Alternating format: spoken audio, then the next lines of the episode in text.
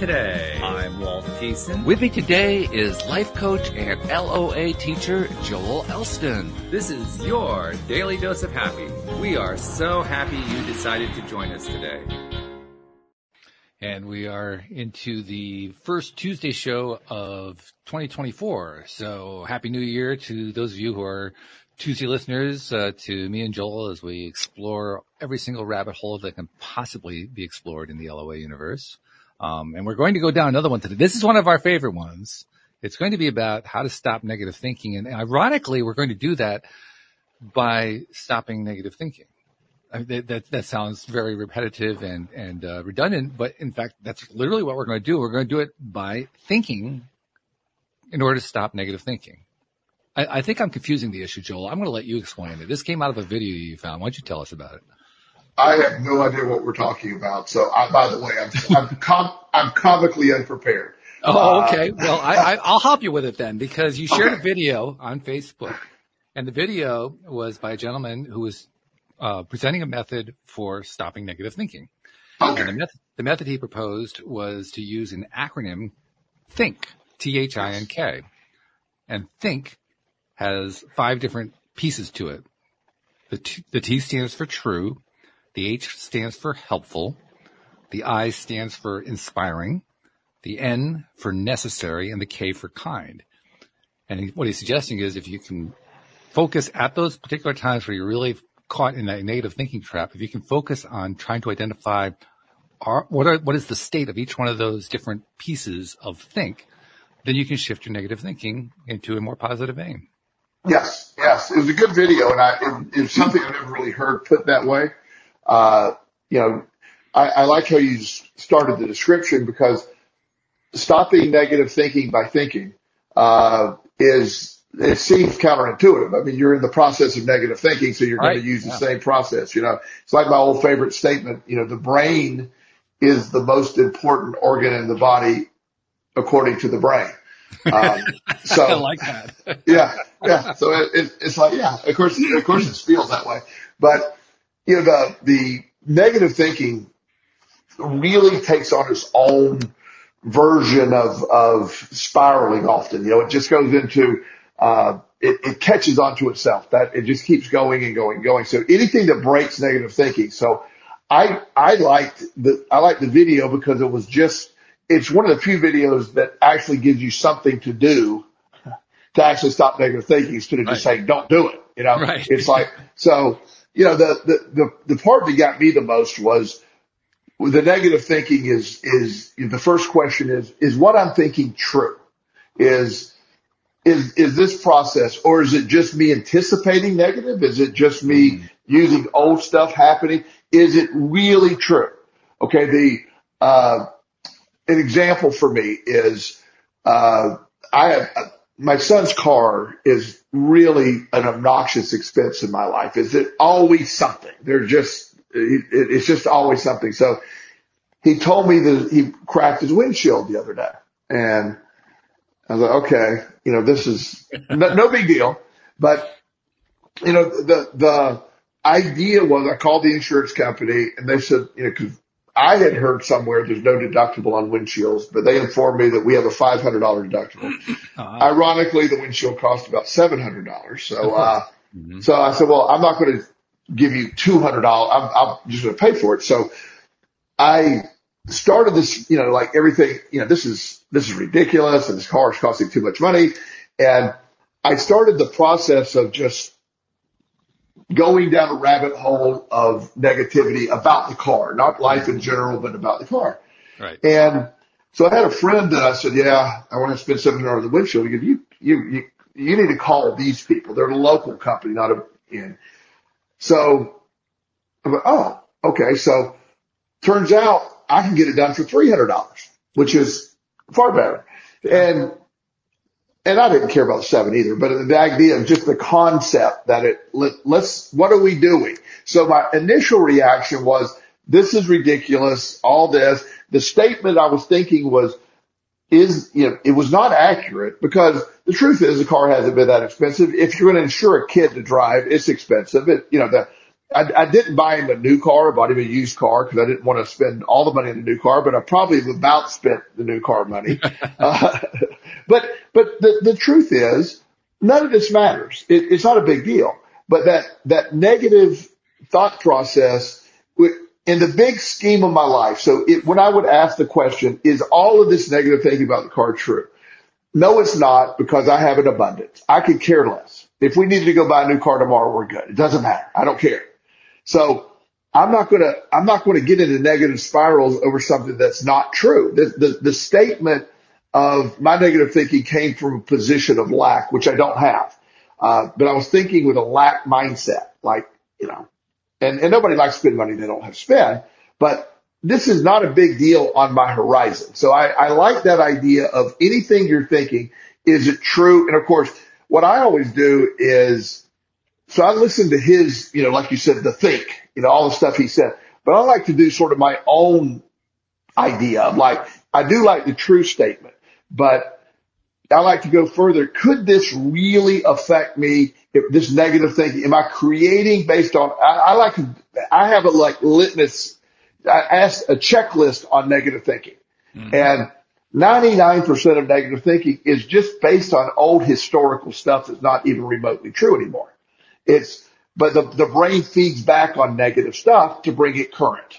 Right. Okay. And that, that's what, but, but, you know, the concept that having a checklist for negative thinking is what I loved about the video. If I'm trying to make sense here, the, the mm-hmm. checklist, whether I, whether I liked all of his, all of his things, I did like the, the, the truth concept. Uh, but I also like the idea of just why don't we create our own checklist for negative thinking? Yeah. Yeah. Well, also it struck me that the, the idea of using an acronym like this is yes. a way of kind of reminding ourselves how it is the negative thinking becomes so strongly negative in the first place. It's through the yes. repetition. It's, it's, it's yes. a repeated form of thinking. And the more we yes. repeat it to ourselves or in our conversations or whatever, we are essentially making it more and more powerful every single time. Yes. And in the process of making it more and more powerful, we're, we're basically setting everything up in, into, I guess I'd call it an exaggerating echo chamber. It's a, it's an internal echo chamber that really only we hear and every time that we echo our negative thought in there, it gets worse. It's yes. worse than it was five minutes ago. It's worse than it was 10 minutes ago, 20 minutes ago. It just keeps getting worse and worse and worse and worse. So for me, the true uh, question that's being asked here, is it true, is really about, is it true or is it simply I've taken it to the next level of exaggeration? Yes. Good point. Yes, I like that. That's clearly, I like how you said that. Because if it's if it if the truth of it has now become how exaggerated is it, then it becomes very clear what the answer is. No, it's not true. It's just exaggerated. Right, right. So this is a process of thinking that you know you you that we all know with the spiraling of negative, or I would assume we all know the spiral of negative thinking and how it it, it feeds on itself. So any of these, you know, creating your own acronym or using this acronym and the truth concept and the filtering of truth is a way to break that because everything happens in, you know, there's, there's energy in negative thinking. That's, you know, there's momentum in negative thinking. There's momentum in positive thinking. Yeah. Uh, and so just being able to have any type of tool to break that and not entertain it, not, not allow it to go any further. And this, that's what struck me about the video is it gave you something to do. Mm-hmm. Uh, you, you, know, you could have said, you know, jump up and down and, you know, scream something five times. That still would have been something to do. uh, but it, it makes sense what he was saying. And, uh, he seemed like a pretty sharp guy. I like some of the stuff he was saying during the video. So I do agree with it overall. Mm-hmm. Now, um, the, the second word too, I think ties into what we were just talking about, this exaggeration component because the second word, the, the, the second uh, letter of the acronym H is for helpful. And so now it becomes, is this exaggerated negative pattern helpful? When you put the word yes. exaggerate in there, well, first of all, it's not helpful just to be, um, just to look at for the negative. But when you put the exaggerated part, there's nothing helpful about the exaggeration. No, un- no. Unless your goal is just to make it worse. Yes. In, in which case it's very, very helpful for that. Yeah, but and, and well, and that's why I like that. You know, is it is it being exaggeratedly help? You know, it, it, that is negative when you exaggerate it. And is it helpful? As you said, negative isn't helpful, but exaggerated negative is harmful. I mean, it's, it's not even neutral. It's, it's just terrible Yeah. because you're, you're, you're creating, you're, you're, you're creating an extreme traumatic response to a, mu- a very unlikely need for that response. I mean, so you, there may be something wrong, Mm. but you know, when you, when you escalate everything to uh, DEFCON one, when you es- when you escalate the most minimal problem to a trauma, Mm. you're constantly in trauma response. And so is exaggerated negative thinking, you know, helpful? Of course it isn't. Is it harmful? That's the real question. It, it's very harmful because it gets you in, in a much elevated state that you don't need to be. And, and people can get very, uh, this is my theory. I believe you can become very addicted to exaggerated negative thinking. It's, Yeah. it's, it's neuroticism is sort of that in some way. Mm, yeah, I think that's very true. I, I laughed at it, but I, I actually like your reference to DEFCON one, Def, Defense Condition one, Yeah. because that's where you get when you're in that negative spiral that just keeps getting worse and worse and worse. It, it, it literally feels like you're in a war. Yeah. And that def condition, defense condition one is exactly that. I'm in a war and I'm now trying to figure out how to fend off the incoming attack. Yes. Yes. I, I have a, a friend, um, she was going through some stuff and, uh, she, we're not very close. Uh, she lives in another state. And so she texted me, she said, can we talk soon? I have some stuff I'd like to run by you. And I said, I would love to, but I'm pretty busy. I'll get back to you. Uh, but I don't think it's going to be for a few days. Well, with all that I have going on, all that, I, I forgot.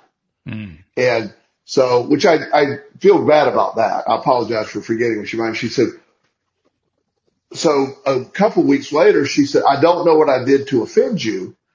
Uh, but I didn't think you would ignore me. And I go, Oh, I, I, I wasn't. I'm so sorry. I just did not follow. I mean, you text, you sent me a text message. I had like 30 text message, text messages after you and I forgot and Mhm. I'm wrong and I apologize. But she had created this entire negative, something that she said, I thought you were mad at me because of what happened, you know, whenever. I'm, I don't even know what you're talking about. I just, I, I, I simply forgot to send you a message and I'm very sorry, but, but her, she laid it out like, oh my, god, she had thought about that hard for a while and was Mhm. very upset. Yeah. And, and heck, I've done that. I think anybody listening to this has done that at one time or Yeah. another. Yeah. Yeah. It, it, it's, you know, especially when it comes to like communication or I, I, I don't, I don't keep up with who likes or doesn't like my Facebook post or I don't, I don't do all that stuff. I just post and it's either, you know, whatever happens, happens. Mhm. But I've had people say, you haven't liked my Facebook post for three weeks. I'm like, I haven't seen your Facebook post. I, it, I, I don't go seek it out. I, but Right. you know, the idea that people have this negative spin because of a lack of whatever, they, they have turned it into a, so each person is living and dying a, a moment of, wow, I wonder what I did to upset when, you know, you got to understand who I am. I'm if I'm upset with you, I promise you, I'm going to tell you. Yeah. Which is actually assuring or Yeah, reassuring. It really Yeah. is. Yeah, I just, but I, cause I don't have, I don't like the ambiguity of it all. I, I don't like to ghost people. I don't like to do any of that stuff. I, if we're upset, we're upset. hmm If, and if you, if you, you know, if, if you are wondering that, ask me. I, you know, and be prepared for my response because I, I like to be Well, pretty sure. blunt in my response. Yeah. Yeah. Yeah. Yeah. I mean, Yeah. if you, if you're going to, uh, uh, you know, poke a stick at the dog, don't be surprised if the dog bites. Yes, It's exactly. going to happen. Yes, yes, completely. So, uh, but, but again, the, as you look down, you know, the, the, the acronym here, that to me, the, the one, you know, is this, is this helpful? And of course, as soon as the question is asked, of course, it's not helpful. Mm. Uh, you, you can see, you know, in, in the, I also like to take it even further, just in thought in general. If you're having uh, intrusive thoughts that sometimes aren't necessarily negative, but you can't let go of something, is this helpful is another question I use for that as well. Um, does that make sense? That, that, that, is this helping? It's, it's, if it, if this overthinking is helping on some level, let's continue that. But if it's not, let's move on from that. Right. It's it's it's kind of a check, isn't it? Like, Yes. do I do I really want to go ahead with this negative thinking? Is that really what is going to serve me the most? That's what the H is. Yes. Is, Yes. is asking us to answer. Yes. How helpful is this really? And then the third one actually takes you to the next level because the next one is inspiring. I for inspiring.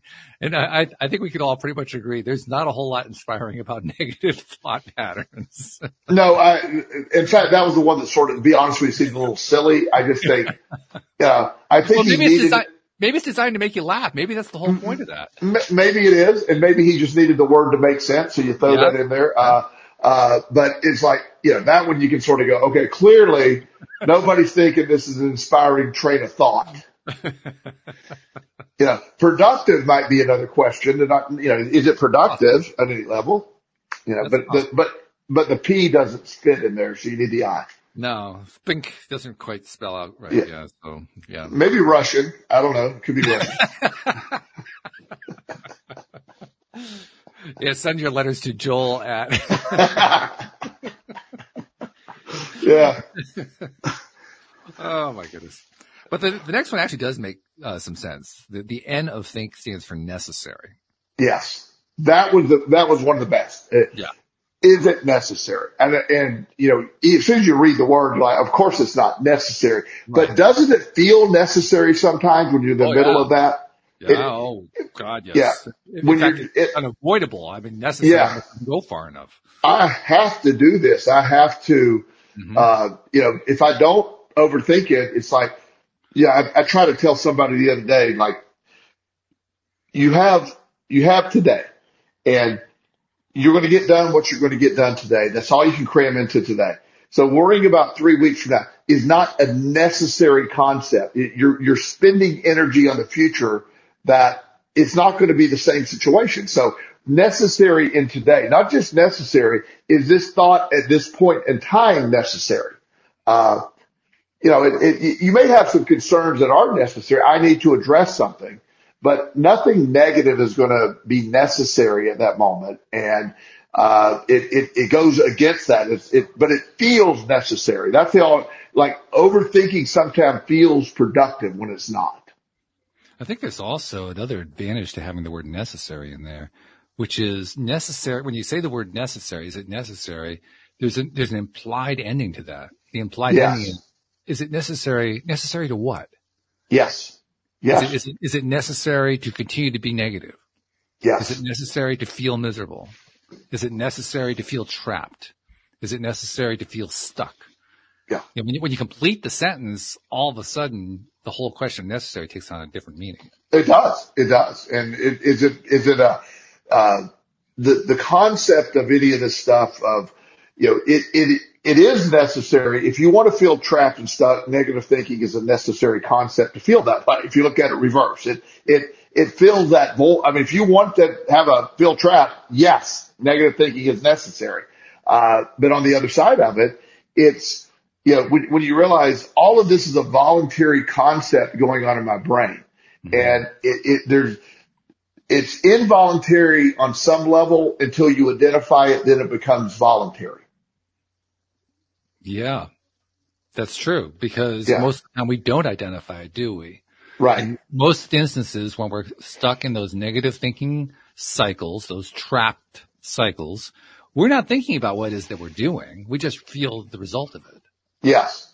What, one of my, one of my really young clients has a lot of, uh, OCD thoughts and, you know, I, we talked about ways he can control those intrusive thoughts, those negative thoughts. And he came up with, uh, I, you know, I've, I've offered him some of the concepts, but I always encourage everyone to say, look, here's some information of why, here's one thing. Maybe this will help you develop your own thing. What Mhm. works for you? Right. And so he said like when he, he called it as a movie, when he has one of these thoughts, it's like he plays the same movie over and over again and he'll, yeah. And so he was watching a, a, a, movie that had a, a, an old movie being made. And he heard the director yell cut. So the moment he has one of those thoughts, he goes cut and just immediately forces a new thought not related wow. it's shockingly good. It works real well. I've shared that with other clients and this is created by a 12 year old. So, uh, well, that means but- to be good. yeah, it's usually the best stuff. But he, he, I mean, he, and he has this hand motion where he goes, cut. And then he will not allow another word of that thought to come out and would shift over to something else. And it has drastically improved his quality of life. I like that. That's Yeah. really, I'm going to remember cut. Yeah. I, Yeah. I, I've, I've tried stop. Stop doesn't really work, but No. cut. I Cut- like well, view it as a movie. It, that, that's Yeah. what helps it. Like this movie's about to play again against your will. And right. the, the, the only way to stop that, it, you know, the movement is cut and then have something positive to go to. Yeah. And immediately get there. And he said, he said, Joel, that literally is almost cut out 95 to 97. Yeah, I don't know how you get that number, but 95, to 97% of his negative thoughts. Uh, he said just that alone, because what happens, he, he felt obligated to continue the thought when it was arrived. Right. It, it's almost like there's some value to playing that thought all the way through and it doesn't have any value. So the moment that we've identified that a thought is counterproductive and not necessary is actually the exact same moment that we are reminded to say cut. Cut. Exactly. And the, with no debate, not like he said, if I'm, if there's not a, a thought of should I cut, cut stops it. And then the new thought is immediately put into play. Mm-hmm. Mm-hmm. You know, yeah. like he, he plays, he plays, uh, uh, uh, I don't know what sport he plays. He plays some sport and he's very big into skateboarding, for example. So one of the things he'll, he'll do is, you know, cut and then set, and immediately go, I got to get my skateboard fit. I, I, I want to get that new skateboard. I want to do it. And he gets into something that his brain does want to think about. And so it, it isn't like there's, a, it's almost like, oh, that's better. That's more shiny. Let's go talk about, think about that. That's positive. And so he, he's really, you know, I've always said if you want something done well or come up with new ideas, ask a 12 year old. And Yeah. he, he so I've shared that with a lot of my adult clients and just using that word cut with his hand motion. There's something about that for him. You know, boom, cut, new thought. And it just, it helps a lot. Yeah. Well, I can see why it would because it combines a, a word and words are powerful with an action. It's a very Yes. short action. It's brief, but Yes. it's a, cutting motion like Yeah. a karate chop or something. Yes. Yeah. You combine two things like that together, you're going to get some power out of it. Yes. Completely. So it's a great Yeah. idea. Yeah. Yeah. Now I have to admit the last letter was my favorite. I'm rethinking now in terms of cut with, with necessary, but I'm, I, I think I'm going to stick with the, the last one being my favorite because the last one is K for kind. And the reason that's my favorite is for me, it's a reminder of just how much we beat the crap out of ourselves. Yeah. So the moment I get the kind is the moment I say to myself, Oh, I'm doing it again, aren't I? Oh, yeah. Yeah. Yeah. It, it, it, and really for, for self care, kindness, self kindness, so to speak, being kind to yourself, that is one of the harder things to do in the midst of negative thinking because we have such a negative dialogue on ourselves all the time when you're in that, that, that way of thinking. So being kind and gentle, uh, even if you messed up and negative thinking is based on you messing up, being kind to yourself. You're human. You made a mistake. Move on. Right. Right. Yeah. That's, that's the reminder of. So, okay. So think. Basically Yeah. stop and ask, is it true? Is it helpful? Is it inspiring? Is it necessary? Cut. And is it kind? Yeah. Yeah. I love those. And, uh, I, I, I'm going to vote that we, we vote off the island inspiring just because it's silly, but, uh, but we'll, we'll keep it there for fun if you want. I like inspiring. Just for that Uh, exact reason. You need to have humor when you're in the midst of a negative spiral like that. I agree. Hu- Humor is the most, uh, you know, it, it, it applies a lot of, it is anti-negative for sure. It really is. Yeah. I mean, Yeah. it's one of the best ways actually to break out of a negative spiral is to find something to laugh about it.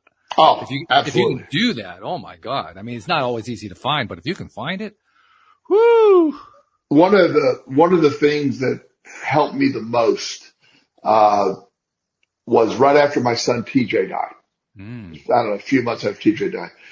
Uh, it's a very long story, and I won't tell the whole story, but you know, I was it was a really rough time. I was you know get you know for a month or two, I was just sort of zombie land. I was going through the motions, going to work.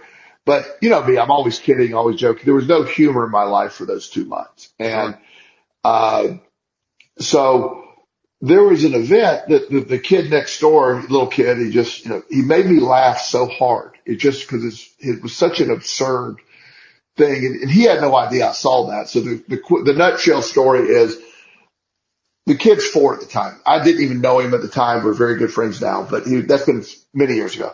So he's, he's out in the backyard and I hear his sister scream. Let's, let's say his name's John. Say, John's peeing in the yard again. and I happen to just look out the window and here he is, his pants down around his ankles and he's peeing in the yard and he screams out, no, I'm not. No, I'm not. And I don't know why that just made me laugh so much. It made me crack up. Funny. yeah. And so one of the most, an unintentional act of humor is, is something that, that literally pulled, I'm not saying it solved anything, but it got me, at once I laughed, I remember, and I laughed hard and I remember going, I'm going to be okay. And it was some four year old that had no idea he really helped me out. Right. And, uh, and so humor is, I mean, I, I'm big on humor, as you know. Yeah. I, I love that one too. I got to remember that. yeah. Yeah. It, it's, it's hilarious. Well, just to hear it live because you're trying to, you know, I didn't know these people at the time. They had just pretty much moved in and, uh, I wasn't in the mood to really introduce myself, but I just had my back screen door open. It was sort of a spring day and, you know, you, you're, you're hearing, you know, they're always screaming. They're always loud. And, uh, so you sort of ignore them, but, but, yeah. but just, yeah, John's peeing in the yard again. And when you look out, just, you know, just, you know, his little shorts around his ankles, peeing straight up in the air. No, I'm not. No, I'm not. And it was one of the funniest things. And it, so I've, I've, in fact, I was talking to his mom, but reminded her about that this weekend, that it's just one of the things that I will, and he's like uh, almost a 12 now. Okay. And, um, and he's really, really a great kid and we're, we're very close, but it was such a, uh, a lifting moment. You know, it was such mm-hmm. a, uh, humor saves me. It, it, it yeah. it's humor. It, that's the time it, but it, it also gave me the, the ability to say, it's going to be okay. If I can laugh, it'll be okay. Isn't it great too how life will bring us these seemingly unconnected moments? Because that yes. seems completely unconnected to the death of your son. Yes. And yet you connected them and they connected in a really helpful way. Right.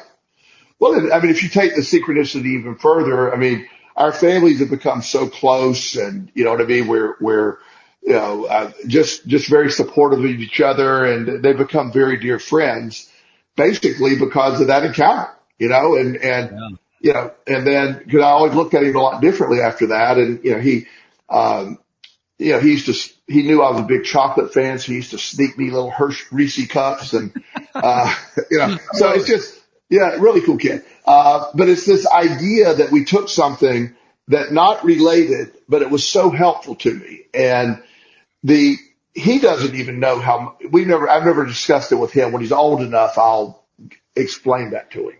Um, but that was very valuable to me. It, and, and so, uh, humor is, if you can find your laughter, it solves a lot. And I have humor as your number one, so pulling people. If I can get somebody to laugh, that's good.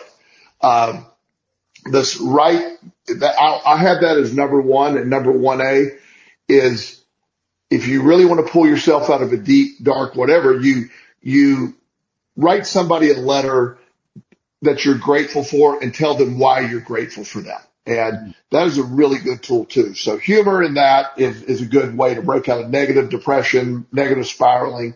Uh, but anything that takes action away from the thought is the point. Yeah, that's, that's the focus, isn't it? You're, you're yes. redirecting attention, even if it's only slightly, you you have to redirect attention away from where you've been giving it. Cause otherwise you're just reinforcing the same thing over and over again. That's absolutely. Yeah. Yeah. yeah. And if you don't have an outlet to, to change that thinking, then, then you, you get into this negative circle. It, it becomes more that people don't realize they're sort of stuck in these negative patterns and their life becomes negative and it's just reinforced every day. And, and what a horrible way to live. And most people that live that way don't realize that they can stop it. Hmm. Yeah. Well, even those of us who are conscious of it find it can be challenging. So if you're not conscious of it, it's, it's going to feel completely overwhelming and, and impossible to, to surmount. Yeah, absolutely. Yeah. Yeah. So yeah, having a tool like that is definitely helpful. And, and the, the, uh, the gratitude one's an interesting one. I have to admit, I've tried doing that. I can't always get there because gratitude is such a higher vibration than depression or anger or something like that. So it's a long way to reach, but it can be done. Well, and, and I, I go as far as, you know, describing the exercise that I ask people to do. Think of someone who went out of their way unselfishly to help you along the way. Mm. Um, and I want you to write, preferably handwritten, not my handwriting. I have to type, but people who can actually handwrite, uh, write a letter if possible to someone, to this person and explaining in detail how much they mean to you, how much they helped you and how grateful for their presence you are, their presence is in your life. And by the time you get to the end of that letter with the full intention of either emailing it or hand, I prefer to hand deliver it if possible, that you can't be depressed and be grateful for that person at that level. Yeah, I would think that would be true.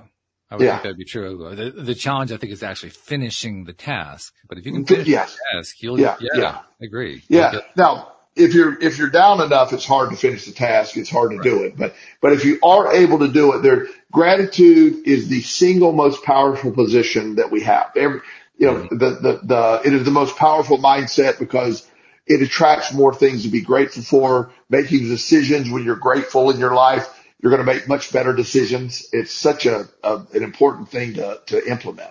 Yeah. Yeah. Hey, you used a word earlier that was talk about serendipity. It was serendipitous because it was also used in the episode that I recorded earlier today with Anne Marie Young and our guest.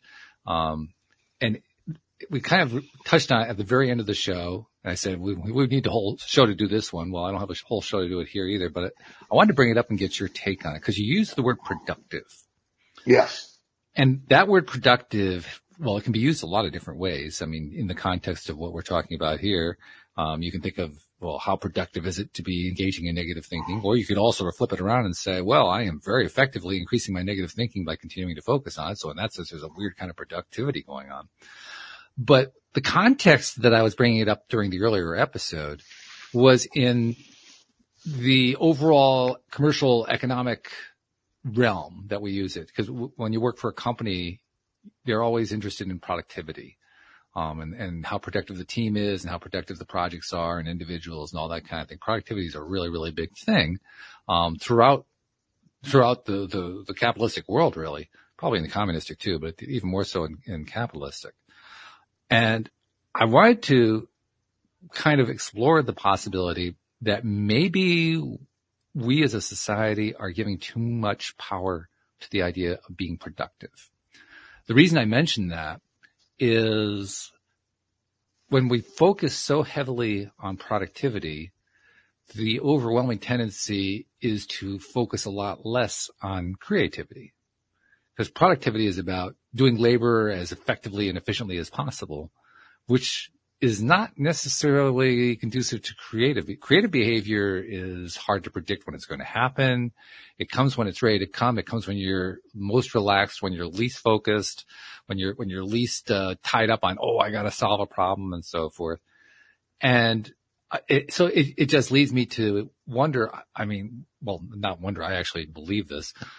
I, I think we focus too much on productivity as a concept and to our own detriment, not just to the detriment of corporations, but also of individuals. I think it actually works both ways. Now, that's going to fly in the face of what a lot of people believe, including most people who invest in the stock market, because they want to have high levels of productivity. That's how they believe they're going to achieve the highest levels of profitability. I totally get that. I understand where they're coming from. But the question I want to put to you and to the listening audience is, is it really true? Is it really true that it is most profitable to be productive, as productive as possible?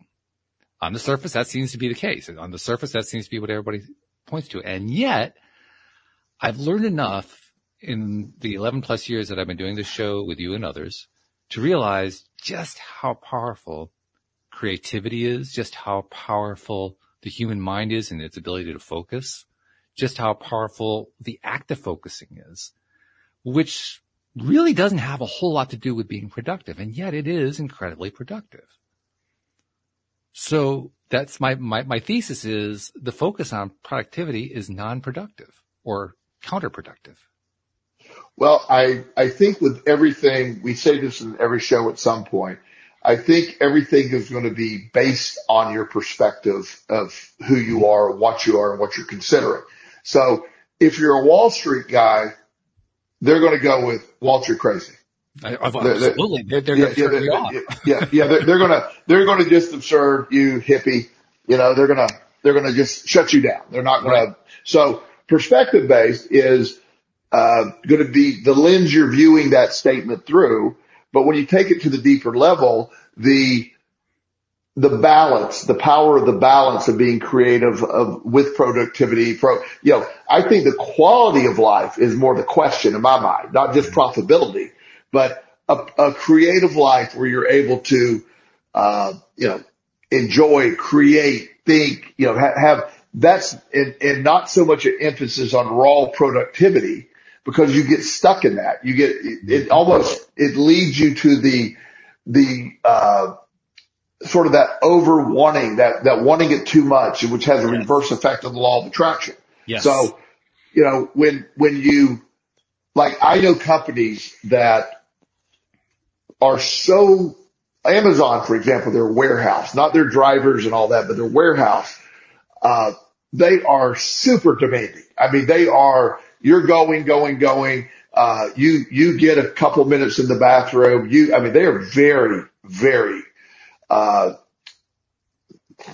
tense is the word. I mean, they're very, you know, they're, they're demanding what they perceive as productivity. I, I would but go also, with anal, but I, but I'll, I'll go with tense. Tense is okay. Yeah. Yeah. Thank you. Yeah. yeah, yeah. But also knowing some people that have worked there over the years, the idea that that doesn't necessarily make things more productive. It, it gives the illusion of more productivity, yes. but people aren't enthusiastically operating. They, they'll always find loopholes. They'll always slow it down. So they're, they're almost fighting the system where if you encourage, uh, people to, you know, do, have some creativity, have some more, you know, let's, let's look at the bigger picture. Happiness is part of the equation. Employee happiness and Amazon's turnover rate is outrageous in their warehouse. It's, mm. and, and, they'll hire about anybody. I mean, it's, it's, a good job for somebody, but you know, they, there's not a lot of, you know, processing going on there. They just hire you and they're assuming you, you may last, you know, 3.2 months or whatever their statistic is and we'll just keep hiring people. That's what they do. And yeah, and, it's not the most productive way, but they think it is. But that's just the point. It's not actually yeah. productive. It right. seems it, it, on the yes. surface it appears to be productive. Yes. Yes. But it really isn't.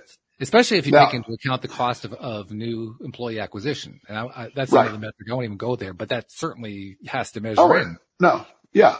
Look, it costs a lot to train an employee. There's a, there's a lot. Also, in full disclosure, I am an Amazon stockholder, so I'm not being negative. Go Amazon, keep doing good. uh, yeah, I'm, I'm, just using that as an example because that, that's the obvious one here. Uh, but you know, I, I look at companies that that focus more on you know creativity. Our ultimate job is to be productive. Uh, you know, like Google's campus is really focused on creativity uh, in a lot of ways, but their their productivity, they're they're one of the biggest companies in the world, and so they're very productive coming from the creativity. And so there, there's models of how you can combine that, but it, it you as a person determines what productivity means to you, and if you're just raw productivity, I think you're missing the whole point. Is I think what you're saying. Well, I would go a little bit further than that. I would say that what you're calling raw productivity is actually a form of negative thinking. Yes. Yeah. The reason I say it's negative thinking is that it's based on fear. Yes. It's based on the fear that if you don't turn the entire employment team into a well-oiled machine, you're going to lose money compared to what you could make. The problem is it's false. It's false because it's based on the idea of fear. And anytime you put fear into the equation, you're going to lose. It seems like you can win. It always does. That's why people are so drawn to fear driven stuff. That's why so much marketing is fear driven. They think, oh, if I can just inspire the right level of fear or anger or angst or whatever in the, in the consumer, they're going to buy this product that we're trying to sell. Yes. And the thing that makes it particularly, um, uh, confusing, I guess perhaps is the best word, is that there is some truth to it. You can inspire consumers to buy using negative emotion. The flaw in the thinking though is that it's fear based and because it's fear based, it's actually less productive, less able to sell than if you could flip it around, if you could find a higher vibrational place to sell from. Right. And that's the hard message. That's, that's the message that the Wall Street people don't want to hear because they don't have any metrics on it. There, there well, are no say, analytics yeah. on that. there, there's not. And one of the things, uh, that happened you know, in the recent presidential elections is when you get, there is no positivity left and nobody's telling you what they're going to do for you in these elections anymore. No, they're, no, no. They're telling you how bad and evil the opponent is right. and how their, their, their job is to rape your, they're planning on raping your children, taking your guns right. and, uh, going, you know, and basically making us China. That's what they're, that's what they're selling you on. Or, uh, or, or, if it's the left wing, it's uh, they're going to destroy the planet. They're going to ruin the ecosystem. Yes. They're going yes. to yes. basically undermine all the human labor and you know yes. all the usual yeah. issues, right? Yeah. Yeah. Yeah. It's about which side. So there, that's that has become politics nowadays. There's no. There's no, hey, my opponent is a pretty good guy. We just sort of disagree on these areas. Here's my strengths. Yeah, that's gone. That's gone. That's gone. There is none of that. It is, it, you know, you're not telling me why that guy's evil, but if you don't vote for me, this guy is going to take everything that matters from you away. Right. And, and that, that's what they go. That's how they do it. And it, so that's, that's politics now. And there's so much evidence. So Wall Street looks at that and said, my goodness, that, that, you know, Fox News and, you know, CNN, the highest ratings ever are during these crazy argument times during elections and, they're making the most money ever. Uh, I've used the example before and to, to make a point on, on any given day when there's nothing going on, the Weather Channel's rating is like nothing. They they have a really low viewership. I love this. Yeah. Yeah. But you, you put a hurricane in the Gulf and boom, they're way up there where, where, where, you know, that dude that shows up at hurricane, what's his name? Uh, don't know his name. Uh, but he always on the news. He'll show up and stand out there in the, the, the wind. And so Weather Channel's really popular during hurricanes. So it worked so well for them. They started naming winter storms to give them more threat. Like instead of just saying, instead of saying we have a nor'easter, we have, no, we have, you know, uh, the, the, the Steve nor'easter. It's Steve is, you know, and, and so now by naming these winter storms, it, it elevates them. Their, their, and, and it's been proven their, their ratings go up since they started doing that. It's really quite illuminating, isn't it? Yeah. Yeah. I mean, it, it's, it's, making it very, very clear how they're getting our attention. Yes. Yeah, yes. and we're the ones and, giving the attention. Let, let's not yeah. beat around the bush here. We are the ones yeah. giving the attention. The human population, uh, they, it wouldn't work if we didn't do it. Yes. Yeah. One of, one of the, there, there's several of these videos, but the one that I always love the most is there's this on Weather Channel during one of the hurricanes in Florida. There's this lady and she's holding onto her hat. She's fighting the wind. She's leaning into the wind. It's a hundred mile an hour winds and all. And in the scene, these two dudes are just walking yeah, like right. casual. and I'm like, oh yeah. And, it, and she even started laughing. I mean, it was this very dramatic live shot and, you know, she was just, what are we going to do with this? And, and, you know, and, and these two guys are just walking along talking it, you know, yeah. Uh, but again, the drama, the, the exaggeration, that's what sells it. Negativity, uh, fear, those things are where the money is. Those things are what get, and, and at the end of the day, we've become so bottom line money driven uh, you know, the, the, the idea that, that that works. So productivity to those people are creating fear. To be productive, we create fear, we make more money. And there's evidence to prove that. Yeah. Yeah. So I think what is ultimately going to happen here. Now, this is pure speculation. This is blue sky. I, I can't give you any evidence to support this. This is just my take on things. But I think what ultimately is going to shift this is that it's going to be part of a larger trend that has been going on for quite some time. You mentioned politics, for instance. I think one of the things that's happening in the world of politics is that our political institutions are losing credibility. Yes. I don't care who you're talking to, left, right, center. I mean, people are just losing faith in political institutions. Um, same thing with the news. I mean, people are losing faith in the, in the news. The, the, the various institutions that we've taken for granted in our society and in our societies around the world over the last, what, 50, 100 years, something like that, are crumbling. Yeah. It's a long, slow, almost erosion like crumbling that's going on.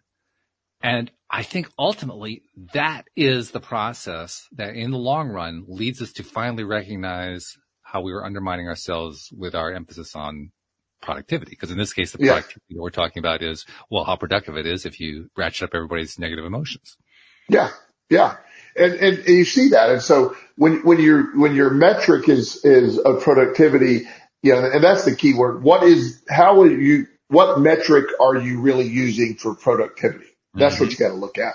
Uh, if it's bottom line dollar, that you know, if everything is simply that, then it's one measure. That's why you know Wall Street guys have one one point in life. That is to make money. They they Right. there's not there's not a lot of morals attached to that. Let's go make money. Uh, I lost a widow's last five hundred thousand dollars. Oops, sorry. Um, made a mistake. Whatever. Move on. There, there's not a lot of, you know, or I made her another five hundred thousand. Either one, but they don't care which one. It's just about production. How much can I buy or sell or get profit on? And that's what drives them. And and the end of the day, their paycheck determines productivity. Period. That's all they look at. That's right. That's right. And that's why I'm thinking that as uh, institutions erode and decay and crumble, then that mechanism starts to fall apart. Yes. Whatever, what, what happens whenever an institution of some kind, like the 2008 financial crisis, it was the banking institution that's crumbling, right? Yes. Yes. What happened? Well, the, the economy went into this huge tailspin. Yes. Wall Street said, no, no, no, the sky is falling, help me. And because the sky was seemed seemed to be falling, they all kind of fell away from what they've been doing for years, which was the usual pattern for investment. They they they Yeah. said, "Oh, this is terrible. This is horrible." I guess the question I want to bring up, or perhaps the observation I want to make, is how terrible was it really? And I say that as somebody who lost everything in the financial crisis of 2008, because my entire business got wiped out by it. I've mentioned that Right. times in the show. Um, I, I wasn't in real estate or mortgages, but I was, my business was collateral damage, but nevertheless, I got wiped out by it. And Yeah. yet, as I look back on it, well, first of all, I never want to go through that again. We've mentioned that kind of thing before. Um, I did learn things from it. That's a good thing. But I also recognize that that collapse wasn't the catastrophe that I thought it was. There was actual value in the collapse. Yeah. And, and if I were Yeah. to point at my own business, the business that I lost, you know what the biggest, uh, the, the biggest advantage to that loss was? It took me years to figure this out. I mean, it took me, you know, four years later, I'm doing this podcast to try to figure out, you know, why I'm struggling so much. That's why I started. You became my 12th interview, um, back in 2012. And I, I was really just kind of lost. But as I look back on it now, what I recognize is I needed to go through all of that crash so that I could understand that the industry I was in was the wrong industry for me. Yeah. And I had the wrong attitude about it. And I had an attitude that was going to reinforce and compound loss. I had a belief system that was going to just keep reinforcing it over and over and over again. I needed it to collapse so that I couldn't keep hanging on to it anymore. That Right. collapse, if it didn't collapse, I would have been in really, really bad shape. The collapse was Right. the best thing that could have happened from that perspective. It was the way that I could let go of it. Yeah. And I see the Yeah. same thing happening with our other institutions. As they collapse, it seems on the surface like it's a catastrophe, but in the long run, it's basically helping us to let go of something we didn't want to let go of. Well, and, and on any, any of these events has, there's always another side to it. There's always a, a, a, rebound or a profit. So when the, everything sort of fell apart, I, I had some friends that, you know, had a lot of cash. And at the time, you know, back in the day when all, everything fell apart in 2008, anybody, your dog could get a mortgage. I mean, you, Yeah. anybody could get a, seriously, there were dogs that had named, Oh, you know, yeah. just as a joke. Yeah. Anybody, any, any being can get a mortgage instantly and for whatever number, it doesn't matter. And nobody cared. Uh, and was, they were just flipping properties, making a ton of money. So everything stopped. Everything collapsed. The companies were back. They came in with drastic regulations. It was almost impossible to get a home loan after that. It was, I mean, you, you had to have the most re- perfect credit, everything. Banks did not, so it went way down. Right. Well, I know multiple people. One guy I'm thinking about in particular, he had quite a bit of cash that you just, you know, a few hundred thousand dollars. And there was this local credit union down in Florida that had, had, had a, like an entire subdivision was under development and all that stopped. But there were 4 mm-hmm. houses that were there. They were built, ready to go, and they were just there. So he just saw these empty houses and realized they had the cash. Now these are at the time before the crash, they were about three hundred thousand dollars houses each one, right? About three hundred thousand dollars a piece. Right. So he goes to the bank or the credit union and he said, how much do you want for those houses? And, uh, they said, we, we don't know. We're, we're trying to figure out all this stuff. He said, I'll give you $200,000 for all of them. Cash. No problem. And they said, we're not going to take, we're likely not going to take that. Um, yeah, They it's just, to lose five, six of the value, Yeah, the, yeah, the yeah. perceived value. Yeah. yeah. He said, here's my number. If you ever want it, I have cash. We can close tomorrow. So as the bank is looking at all the, as the credit union is looking at all these huge losses and nobody was qualifying for loans, they called him and said, give us $300,000 for all of them and you, we'll take it. He did. He Had some little money he had to put into it. Back then people couldn't buy houses. So he started renting all four of those houses Oh, okay. made sense. People still had to live. They were renting. Uh, people had lost their home before still have to rent. So he, he was able to do that. Uh, then since they weren't going to be able to buy a mortgage, he offered to finance it for them after Wow. a few years and do that and so rent to buy. rent to buy basically. And he's getting, you know, top dollar for the mortgage. He's getting all this. Some of them were, you know, two of the houses, the people were rent to buy. They did not, they weren't able to do it. So all the money they paid, they lost. So he was able to rent and sell them again. Mm-hmm. So his $300,000 investment and probably $100,000 repair, $400,000 is what he has in the property basically. He sold all of them for a total when you add it up for $1.6 million profit off of all the stuff. So opportunity existed after the collapse. There's always opportunity after when, when the pandemic started and everything was collapsing and nobody was knew what was going to happen. I made a statement to my client. I don't know how, but we're going to come out better because of this. Mm. I, I, I, and I, I don't, and I can't tell you why, but we're going to come out better. And I have several young clients that started their own business, entrepreneurial stuff. Working from home became a thing. There, there's these side hustles that became a thing. They went out and figured out how to do it. I had had my best years since the pandemic began. Um, I had the highest demand for me of all time. Uh, wow, that pandemic was a, a big boost in my life and to my client's life. And it, but it, it, it was sky was falling back then. Remember, it was all falling apart. And yeah. there, know, so that narrative of like you're saying, when you ha- life is going to have these moments and your perception of them being negative or the world's falling apart is again, understanding how this all works, staying with it, not, not giving up, keeping that mindset right. The comebacks are always there. The next step is you, you lost your business in 2008. And eventually that was simply a redirection, as you're saying. It's a redirection. And accepting the redirections without wallowing in the pity of it all, that self pity of all that is, is sort of the, to me, the secret of life. I wish Uh, I had done that, to be honest. I, if I could say that, I'd be really happy, but I can't Yeah. say that. It took years Yeah. to get past it. Yeah, yeah. Well, no, and, and but but also you didn't have any other way of really understanding how to deal with that, you know, and, and Exactly. you know, but like right now, you know, the the mindset for me is I have multiple things going on. I have a my friend and I are looking at starting some business stuff together because she's super organized and I'm pathetically unorganized. Um, and, and, and, you know, I, I, I still have this mindset. Look, we can try it. I mean, what, it doesn't matter. I mean, we, we I like to throw a bunch of stuff up. Some of it's going to work. Some of it's not. We're not going to get stuck with it. Let's just go. Let's do stuff. Mm-hmm. Um, and it's going to be fun. And, and, you know, she has a skill set I don't have and I have some skills that, you know, she, I'm sure she has, but I'm probably, you know, I'm, I'm the, I'm the big picture guy. She's the detail person. Uh, you know, that's a good thing. That's yeah, good to have that teamwork. Yeah. Yeah. Yeah. yeah.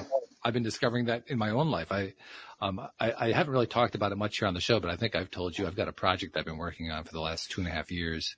Yes. Trying to, to basically create a way to have an income for people who are Facebook group administrators because they, they really get abused by Facebook and they put a lot of work in. They get no compensation for it. And, you know, they, they they're dealing basically, they're trying to deal with the fact that Facebook's, um, algorithm is a really, really bad algorithm for keeping bad actors out. Um, so they have to do all the hard work themselves. They have to do all the heavy lifting and they aren't being rewarded for it. And I keep asking myself, I was asking myself that, now how do you reward them? There, there ought to be some way to, to be able to pay them. Why can't Facebook pay them? Uh, and, and what I ended up coming to the conclusion was, well, all we have to do is just find a way to sell advertising in the group and then, you know, share the revenue with them. They'll, there's instant income. Well, that sounds like a really, really easy concept. It's a lot harder to actually implement. I've been spending the last two and a half years finding every single way possible to not make it happen. I have hired. You've eliminated. Yeah, I'm, and I'm good at it. Let me tell you. Yeah, yeah, yeah. Good job. I've, I've hired four different development teams. All four of them have completely failed. The fourth one failed less than the others, so that was an improvement. Yeah. Uh, but it was still a failure. And it finally dawned on me after the fourth failure what one of the major reasons for the failure was. It goes back to my own experience because years ago I was a, a graphic designer by accident. I found out I was a graphic designer by somebody who hired me because he saw it in me and I didn't see it in myself. I had been hired for something else completely different. Um, but I learned how to be a designer and I learned how to be a, a, a low level developer. That was the web business that got wiped out in 2008. I knew how to do both sides of it. And so I assumed, well, everybody else who gets in the field knows how to do that too. It was completely wrong. It was a completely wrong assumption because as it turns out, the two functions are, use entirely different sections of the brain. Uh, the programmer yeah. side, the developer side is completely left brain. It's all linear thinking, all logical thinking. Yes. The right side, the designer side is all about the big picture thinking like you yes. were just talking about. Yes. They're two entirely different thought processes. The, you know what the amazing thing was? The amazing thing is I could do both at one time. That was yes. the amazing thing, but I made the mistake of assuming that everybody else could do that. Once I finally recognized what my mistake was, literally today, I hired a designer only to do the design part and not do the development part. Mm. And once I've got a design, then I'm going to go hire a developer and say, okay, here's a design that you can physically see. You can see exactly how everything lays out, how it all connects together. You just got connected. Use the programming to connect. And I know I'm going to get the final product I've been looking for. That's. Two and a half years to figure that out. Well, yeah, yeah, but you're right. You got there though. I got there. That's the key. Yeah, yeah. And, and the reason I bring that up is in the context of stopping negative thoughts and in the context of this productivity discussion we've been talking about, the way I was doing it before was based on what I understood about what was productive. Yes. And it turned out my, my assumptions about productivity were wrong. I was completely, totally messed up by this idea. Well, you got to be productive. You got to have a productive team that knows how to do this with the design, that with the development. No, that's not the way productivity works. I forgot the creative piece of it. I forgot that you can't put analytics on creativity and expect to actually have good creativity come out of it. I forgot. Yes. That. Yes. And once I reintroduced that, then I said to myself, Oh, I just need to think about this differently. I need to approach this differently. I need to stop thinking in terms of what's productive and start thinking in terms of what works. Yeah. You nailed it. Yeah. Yeah. And I, I, I like how, you know, when, when you get stuck on one, one way of thinking, you get stuck on one concept. Mm-hmm. It, it, it, takes a while to break because you're, you're, you're stuck in a thinking pattern. Took me two and, and a half years. Yeah. When, when you realize, I've, I've shared this story before, but it's one of my favorite stories. Uh, I have a little cousin. He's a grown man now, but back in the day, uh, I, I was having probably one of the most, one of the more difficult times of my life. Uh, I, I was living in Tampa. Things were really rough for me. I basically was unemployed. Uh, no, not basically. I was unemployed. Uh, middle of the yeah, I like middle of the, yeah, yeah, yeah, middle of a gambling addiction and, and things weren't going well. Mm. So I was in a deep depression. My house was disgusting. I lived in an apartment. It was just, uh, it was dirty and I, I didn't have the wherewithal to fix it up. So I, I would have these moments of, let me, let me get going. Let me, I need to get, I know I got to clean my house. That felt so normal. Right. So I have, I have this little cousin who always enjoyed hanging out with me. And, and I thought, you know, I'll bring him over and he'll help me clean and then we'll just go see a cheap movie or something and he'll, he'll do most of the work and I'll be happy and he'll be happy. You know what I mean? So I had this plan for child labor basically. Um, and so one of the, one of the things that, that I was, as disgusting the it sounds, my shower curtain was disgusting. Mildew. It was not good. And the shower curtain line was just disgusting. So, um, we went to the, the grocery store. And again, I had such little, I had probably $30 to my name at the time Mm. and I, I needed to pay for us to go see a movie. So I was really tight money. And so there were X14 is a mildew remover. I don't know if you've ever heard of X14. Yeah, I have. Yeah, Uh, sure. yeah. So the, the store brand was $4 cheaper than X14. Okay. X14 was like $9. The store brand was like, you know, $5, right? Right. So Right. I'm reading the ingredients because do I pay the extra money for the X14? Do I, what do I do with this? And so I'm really in depth so that my, my cousin comes up to me and he goes, Joel, Joel, Joel. And I'm going, don't interrupt me. I'm, I'm busy with this. And, and, and, and, and I'm going back and forth and, and he, I turn around and he hands me a new shower curtain liner for $2.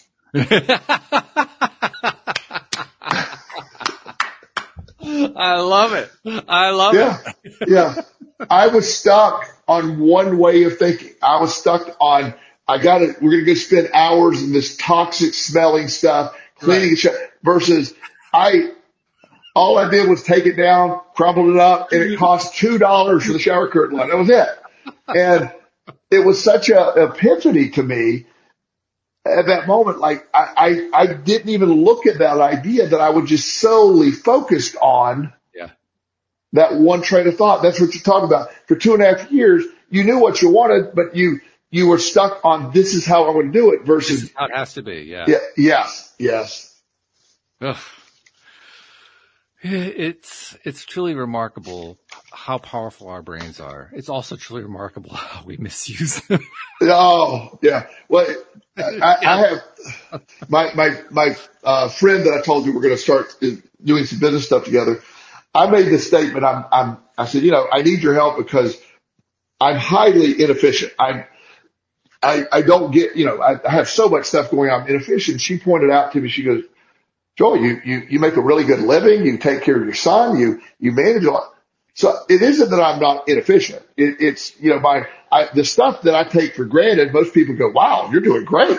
Mm-hmm. Um, but you know, writing my book, doing my public speaking, doing these things I want to do, I, I am super inefficient because of my ADHD, but, but my perspective is I am, I am inefficient and that's not accurate. I'm not inefficient because the stuff that is the basic stuff by anybody's, and this, and it sounds arrogant when I say it out loud, but I don't mean it to be, but by anybody's standard, I'm successful. I take care of my kid. I do, I, I check the box. I got, you know what I mean? I got all that stuff going on. Uh, I manage the basic stuff. So most people say you're not, you're very efficient with that. And I am. I've learned to be with that, but taking it further, the other areas of my life, that's where my uh, efficiency needs to be improved.